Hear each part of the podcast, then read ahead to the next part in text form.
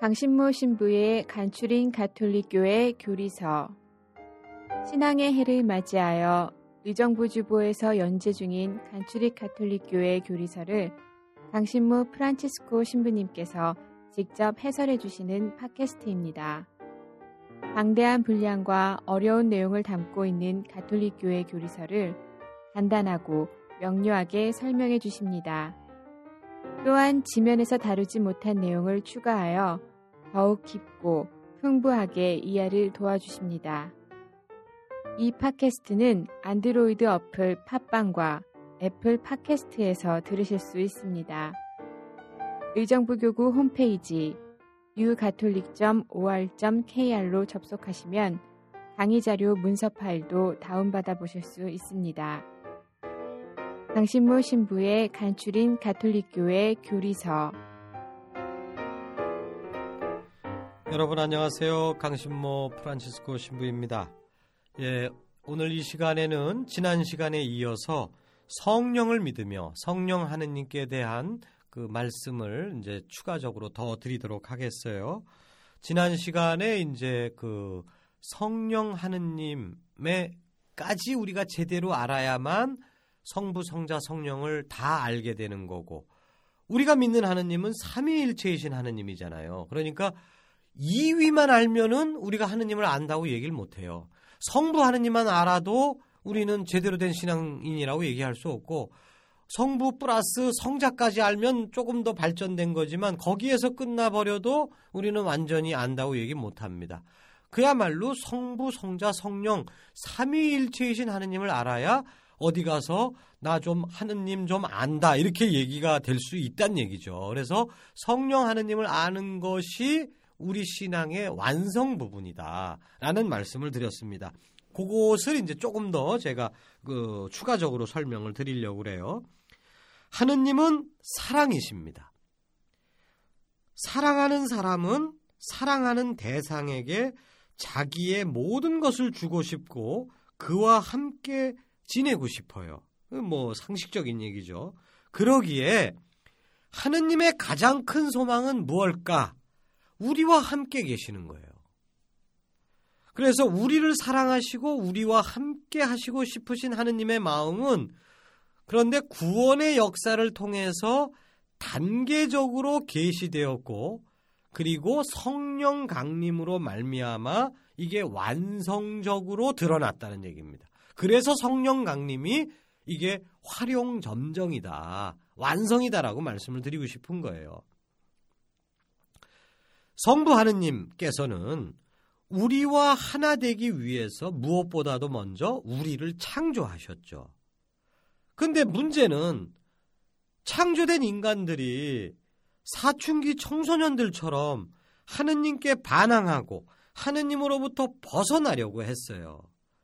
그래서 하느님께서는 예언자들을 통해서 그런 인간들을 얘들아 제발 좀 내 얘기 좀 들어다오 나에게로 좀 관심을 가져다오 나한테로 좀 돌아와다오 당신께로 불러 모으시자 정말 애를 썼지만 그들은 하느님께 돌아오려고 하지 않았습니다.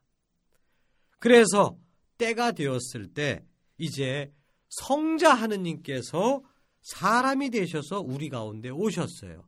사람들이 하느님께로 오려고를 안 하니까 제발 좀 와라, 와라 계속 하시다가 나중에 우리 같으면은 관둬, 어? 그동안 고마웠다, 어?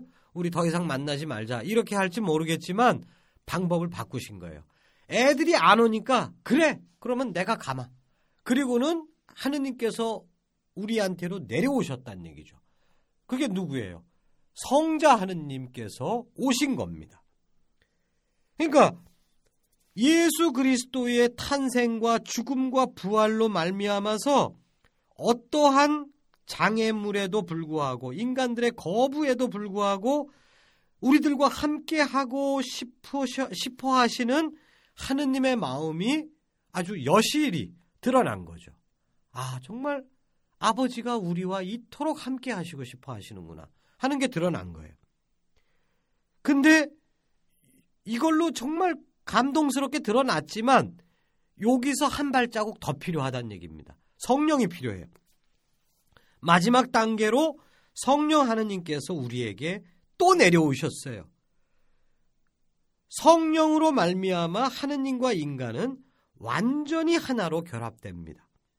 하느님의 소망이 완전히 이루어지는 순간이고 우리들의 갈망이 성취되는 사건이었어요.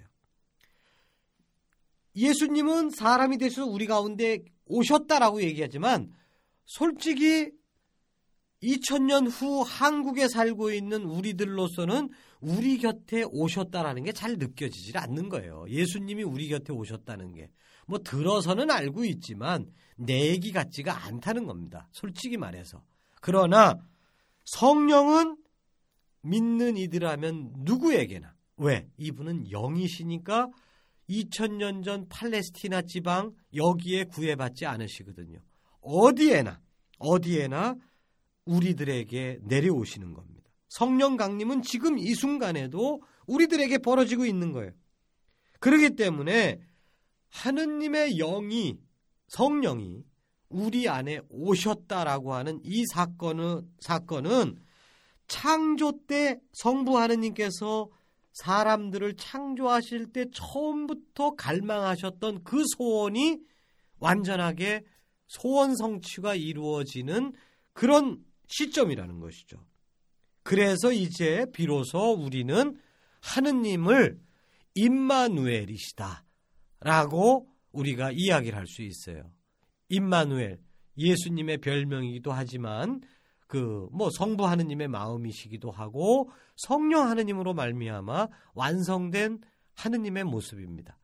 임마누엘 엘이 하느님이거든요. 임마는 함께예요. 그리고 누가 우리입니다. 그래서 우리와 함께 하시는 하느님. 우리가 믿는 하느님이 어떤 하느님이다? 우리와 함께 하시는 하느님, 임마누엘 하느님이신 거예요. 그것이 성령 강림으로 말미암아 2000년 후에 살고 있는 우리들에게도 이게 적용이 된다는 것이죠. 교리서 한 구절을 읽어보겠습니다. 744항 때가 찾아 성령께서는 마리아 안에 그리스도께서 하느님의 백성 가운데 오시기 위한 모든 준비를 갖추신다. 마리아 안에서 성령의 활동을 통하여 성부께서는 세상에 임마누엘을 주신다. 임마누엘은 하느님께서 우리와 함께 계시다라는 뜻이다. 그리고 이제 갈라디아서 4장 6절을 보겠습니다. 여러분이 자녀이기 때문에 하느님께서 당신 아드님의 영을 우리 마음 안에 보내 주셨습니다. 그 영께서 아빠, 아버지 하고 외치고 계십니다. 그, 제가 이 어느 본당이든지 제가 본당 신부를 하게 되면 그 세례식을 하잖아요. 세례식 때 제가 이제 본당 신부로서 이제 새 영세자들한테 이 강론을 이제 하는데 에, 저는 강론 대신에 노래를 불러줍니다. 제가 한 노래 좀 하거든요. 어 근데 그 노래 제목이 생활성가인데 그 누군가 널 위해 기도하네 라고 하는 노래를 불러드려요. 그러니까 마음이 슬프고 뭐 마음이 외롭고 저기 할 때도 누군가 널 위해 기도하네. 그 누가 기도해요? 바로 우리와 함께 계시는 성령 하느님.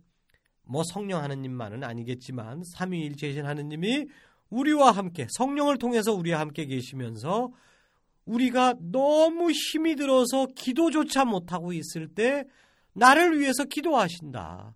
내가 하느님께 기도를 제대로 했느냐 못했느냐를 따지기에 앞서서 하느님이 먼저 내 안에 들어오셔서 나를 살피시고 나를 걱정하시고 나를 위해서 기도하시고 그러고 계신다라고 하는 것을 노래로 불러드려요. 그래서 새신자들이 신앙생활을 해나가다가 뭐 계속 걸려 넘어질 때가 있죠. 그럴 때마다 우리는 자책을 하게 되는데 그 자책하기에 앞서서 우리가 기억해야 된다.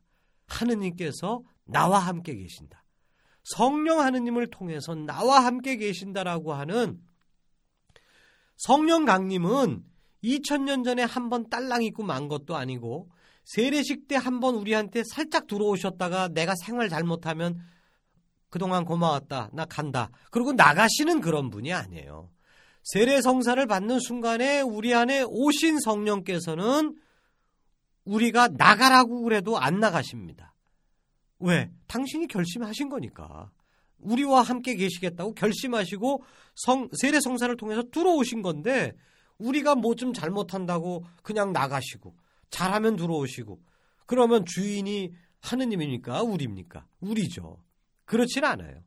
성령 하느님께서 우리 안에 오시는 거예요. 오셔서 계시는 거예요. 그러기 때문에 이거를 우리가 믿는 거. 이러면 사실은 두려울 게 없어요. 그리고 자책할 수도 없습니다. 자책할 시간이 없어요. 그냥 고마울 뿐이죠. 그래서 성령 하느님을 의식하면서 사는 신자들은 이건 굉장히 그 힘이 있고 동시에 기쁩니다. 근데 성령 하느님의 체험이 부족한 사람들은 아, 하느님이 우리를 만드셨다. 하느님이 뜻이 이런 거니까 우리가 똑바로 잘 살아야 되겠다. 잘 사라집니까? 잘 안 사라지죠. 그러면 어떻게 돼요? 자책하게 됩니다. 나는 왜 이 모양이지? 그 다음에 여기서 한 발자국 더 나가면 원망하게 돼요. 하느님 왜 나를 이렇게 약하게 만들어갖고 내가 이렇게 계속 걸, 걸려 넘어지게 하십니까? 화가 나요. 막 하느님을 배척하게도 되고. 예수님을 성경을 열심히 읽어. 예수님에 대해서 잘 알아요. 그것도 좋아. 근데 예수님을 알면 알수록 원수를 사랑해라. 뭐 이런 얘기를 들으면 제대로 삽니까? 못 살아요. 우리가 그대로. 그러니까 막 스트레스 받는 거예요. 나는 왜 이럴까? 왜 나는 이렇게 어? 가난한 이웃들에게 그 착한 사마리아 사람처럼 해주라고 그러는데 왜 나는 그걸 못할까? 나는 왜 원수는 고사하고 내 내 그 자녀도 내가 용서를 못할까? 막 이러면은 정말 신앙생활하기 힘들죠. 근데 이거는 어디까지나 자기 머리로 신앙생활 하려는 사람, 자기 힘으로 신앙생활 하려는 사람들이에요. 하느님을 알기는 아는데 그 하느님을 향해서 누구 힘으로 간다? 내 힘으로 가려고 하는 사람들입니다. 근데 성령 하느님까지 깨달은 사람은 그분이 내 안에 계신다. 나는 그분께 이렇게 폭 안겨서 그분하고 같이 가는 거다. 신앙생활을. 제대로 못 살고 있지만 그 나를 끌어안고 하느님이 지금 걸어가고 계신다라고 하는 것을 체험하는 사람들이 성령 하느님을 체험하는 사람들입니다. 이거는 굉장히 달라요. 이 느낌이. 그러니까 성령 하느님께 성령 하느님께 대한 체험이 부족한 신자들은 얼굴이 엄숙해요. 긴장돼 있어. 잘 살아야 될 텐데 막 이러고 있는데 잘 안 되니까 막 어두워. 근데 성령 하느님께 맡기는 사람들은 이 사람들은 얼굴이 밝습니다. 조금 철면피지. 좀 못하지만 제대로 못 살지만 아유 봐주세요. 어? 저와 함께 계시는 하느님 저 그냥 당신께 그냥 맡깁니다. 이 사람이 성령과 함께 사는 사람이에요. 요한복음 3장에 니고데모라고 하는 율법학자가 예수님께 찾아왔습니다. 그러자 예수님께서 성령으로 말미암아 거듭나야 된다라고 가르치셨어요. 그런데 못 알아듣습니다. 이 사람이. 어머니 뱃속에 다시 들어갈 수는 없지 않습니까? 그런 식의 얘기가 아니라는 것을 우리 신자들은 다 아는데 이 사람은 그 당시에 최고 신학 박사인 사람인데도 그 얘기를 못 알아들어요. 왜? 이 사람은 신앙생활을 자기 머리, 자기 힘으로 하려고 하는 사람이기 때문에 성령의 힘으로 신앙생활 한다는 그 맛, 그 느낌, 느낌 아니까. 이거를 모르니까 이 사람이 그 동문서답 같은 얘기를 하는 거예요. 그래서 성령으로 말미암아 우리 신앙생활이 완성이 된다는 의미가 바로 이런 것입니다. 하느님께서 우리와 함께 계신다. 임마누엘 하느님이다라고 하는 게 성령의 강림으로 말미암아 그리고 우리 개인들에게는 세례 성사로 말미암아 이제 완성이 되었기 때문에 우리는 이제 두려워할 필요가 없다는 겁니다. 맡겨라. 성령께 의탁하라. 이것뿐입니다. 자, 그런데 한 가지 이제 그이 높아심에서 한 마디를 더 하고 마무리를 하겠습니다. 어, 성령께서 내 안에 계신다. 라고 하는 거를 너무 좁게 이해를 하고 너무 개인주의적으로 이해를 하게 되면 문제가 생겨요. 그, 사실, 그, 사람마다 이, 이 이성이라고 하는 것은 우리가 가지고 있는 이성은 사람을 이렇게 일치시키는 힘이 있습니다. 이성이 작동을 한다는 얘기는 뭐냐면 둘이 앉아서 차분하게 서로 다른 생각을 이야기하고 어 그 부분은 네가 맞네 요 부분은 내가 맞네 뭐 이러면서 이렇게 그 대화를 해나가면서 이 의견을 그리고 생각을 이렇게 하나로 모으게 돼요. 이 이성을 작동시키게 되면 그런데 감성만 작용을 하게 되면 어떻게 되죠? 사람이 다 뿔뿔이 흩어집니다. 감정이라는 건 사람마다 다 달라요. 그러니까 성령께서 하느님께서 우리 마음 안에 계신다 라고만 자꾸만 생각을 하게 되면 사람마다 느낌이 다 다릅니다. 하느님을 느끼는 바가 조금씩 다 달라요. 많이 다르기도 하고요. 그러니까 내가 느낀 하느님은 이, 이렇다. 또 저 사람은 저렇다. 이런 식으로 하느님에 대한 느낌들이 다 달라요. 근데 하느님이 내 안에 있다라고 막 얘기를 하니까 자기가 느낀 거가 최고라고 생각들을 하게 되면 어떻게 되죠? 하느님의 모습이 다 갈라집니다. 그래서 수많은 이단파들이 막 나오는 거예요. 그리고 성경을 읽을 때도 자기 마음의 느낌대로만 막 읽으면은 해석이 다 달라지는 겁니다. 그러기 때문에 성령께서 내 마음에 있다라고 얘기하는 것은 그건 부정확한 표현이고 성령은 우리 가운데 계신다라고 하는 것이 정확한 표현이에요. 더 공식적인 표현으로 얘기하자면 성령은 교회 안에 계시는 겁니다. 그렇기 때문에 성령을 믿으며 거룩하고 보편된 교회와 이 교회를 믿는다는 얘기가 이제 거기 생략이 된 거죠. 그러니까 교회에 대한 믿음과 성령에 대한 믿음이 아주 그냥 샌드위치 양쪽 면처럼 붙어서 나오는 겁니다. 그러니까 개인주의의 위험성을 뛰어넘으려고 하는 거예요. 그래서 우리는 성령을 어디서 체험할 수 있느냐? 어떤 사람은 세례 성사를 받을 때 눈물이 그냥 펑펑펑 났어요. 그러니까 성령 계신다. 이렇게 느꼈대요. 근데 불과 1년도 못 돼서 마음이 차갑게 식는 거를 느낍니다. 그러면 성령 떠났나요? 아니라고 그랬죠. 그분은 처음에 들어오시면 안 나가신다고 그랬어요. 근데 우리 마음은 어떤 때는 뜨겁게 느끼다가 어떤 때는 차갑게 식다가 막 이럽니다. 계속해서. 우리 마음에 있는 건 절대로 아니에요.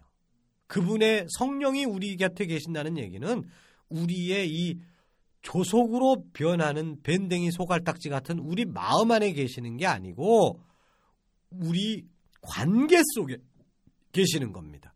교회 안에. 그렇기 때문에 우리는 성령을 어디서 찾아야 되냐 하면 마음에서 찾으려고 하시면 안 돼요. 첫째, 성경 안에서 성령을 찾아야 됩니다. 예수 그리스도께서 하신 말씀을 성경이 어떻게 쓰여진 거냐? 예수님이 말씀하셨고 성부 하느님께서 예언자들을 통해서 말씀하셨고 한 것을 성령의 감도를 받은 인물들이 그거를 기록을 한 거예요. 그러니까 성경은 성부의 말씀이시기도 하고 성자의 말씀이시기도 하지만 기록되는 과정 안에 성령께서 작동을 하셔서 성경이 쓰여진 겁니다. 그렇기 때문에 성령을 어디서 발견합니까? 아니, 성경을 읽어야 발견하죠. 그러니까 성경을 체험하는 첫 번째 통로는 성경 읽기예요. 또 두 번째는 2000년 교회 역사 안에서 정말 성령을 아주 예민하게 느끼면서 살았던 분들이 계십니다. 성인 성녀들이죠. 신앙의 선배들이고 성인 성녀들 그분들은 정말 성경을 깊이 묵상하고 그 정말 이러시면서 생활 속에서 성령의 감도하심을 느꼈던 분들이에요. 그분들이 자신이 느낀 바를 말씀하신 내용들 그런 것들이 이렇게 정리가 돼서 전해지는 부분이 있어요. 그게 뭐죠? 성전입니다. 그러니까 이 살아있는 전통 성전 안, 성전을 들을 때 아주 쉽게 얘기하면 주교님들의 강론을 듣는 것에서 우리는 뭐 우리 프란치스 교황님의 말씀 뭐 이런 것을 들으면서 성령을 체험하는 겁니다. 그리고 세 번째로 성사와 전례를 통해서 칠성사와 그 다음에 성 우리가 하는 여러 가지 그 전례 행위들이 그냥 어떤 한 사람이 어 이런 거 아주 이벤트 되겠는데 뭐 이래 갖고 만든 게 아니거든요. 이거 역시도 인간적인 요소, 인간적인 생각도 그 안에 들어가 있지만 성령의 감도하에 이런 칠성사의 예식이나 이 모든 것들도 사실은 이루어진 겁니다. 그 전례를 통해서 우리는 성령을 느끼게 되는 거예요. 그리고 그 우리들의 그 삶, 우리 신자 공동체들 실제로 우리가 이렇게 아유 형제님 안녕하세요 이러면서 뭐 레지오 모임도 하고 어? 밥 모임도 하고 하면서 이렇게 하고 서로 함께 모여서 어디 봉사 활동도 하고 뭐 그 또 자기가 읽은 성경에 대해서 서로 나누고 하는 이 과정 안에서 성령이 체험되는 겁니다. 그러니까 결국은 교회 안에서 성령을 우리가 발견해야 된다 하는 것이죠. 교회 역사상 성령 체험을 했다고 주장하던 많은 이들이 교회를 떠났습니다. 열심한 분들이었어요. 그런데 교회를 떠났습니다. 그들은 행실도 바르고 신앙적 열성도 대단했지만 다른 신자들과 함께 하지 못했기에 교회를 떠났고 교회를 떠났기 때문에 그들은 성령과의 관계도 끊어지게 됐고 자신들이 성령을 체험했다고 한 그 주장도 그게 근거가 없었다라고 하는 게 나중에 밝혀진 겁니다. 결국 이 사람들은 뭔가 체험하긴 체험했어요. 뜨거움을 체험하긴 했는데 월드컵 축구 경기 체험하고 다를 바가 없는 걸 체험했던 것을 착각한 겁니다. 열광 상태하고 성령 체험은 다르다고 말씀을 드렸어요. 지난 시간에. 이것은 올바른 성령 체험은 교회 생활 안에서 조화를 이루어야 됩니다. 더 구체적으로는 교황님을 중심으로 하는 그 카톨릭 교회에 속해 있을 때 우리는 성령 안에서 살고 있다고 믿어도 된다. 이렇게 말씀을 드리고 싶어요. 우리가 그 그렇지만 그 그래도 뭔가 부족함을 느낍니다. 카톨릭 교회 안에 머물러 있고 성사 생활하고 성경 읽고 그것만 해도 뭔가 마음이 뭔가 이렇게 부족해요. 뭔가 우리는 특히 이제 현대인들은 굉장히 감성이 이 발전되어 있고 그 각각의 개개인들의 취향이 강조되고 막 이러기 때문에 그 이 뭔가 이렇게 느낌이 왔으면 하는 것이 있는데 그 느낌을 어떠한 그 뭐 무슨 뭐 기도를 하다가 무슨 뭐 장미 향기가 난다든가 뭐 이런 데서 찾으려고 해서는 하기보다는 우리가 함께 생활하면서 봉사 활동을 할 때 그때 새로운 세상이 열리는 체험을 할 때 이것이 더 강력한 성령 체험이라는 것. 그것을 우리가 그 잊지 말았으면 좋겠습니다. 그래서 여러분들 어, 정말 어, 첫 번째 말씀드린 거는 그 내가 무슨 상황에 있든 간에 믿음이 흔들려서는 안 된다. 하느님께서는 우리와 함께 계신다.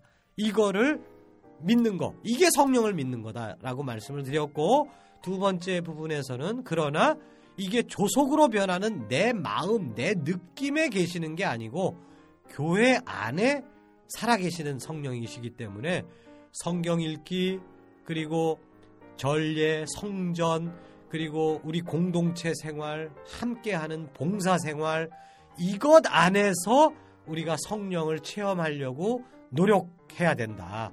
요 말씀을 드리고 싶습니다. 여러분 잘 들어주셔서 감사합니다.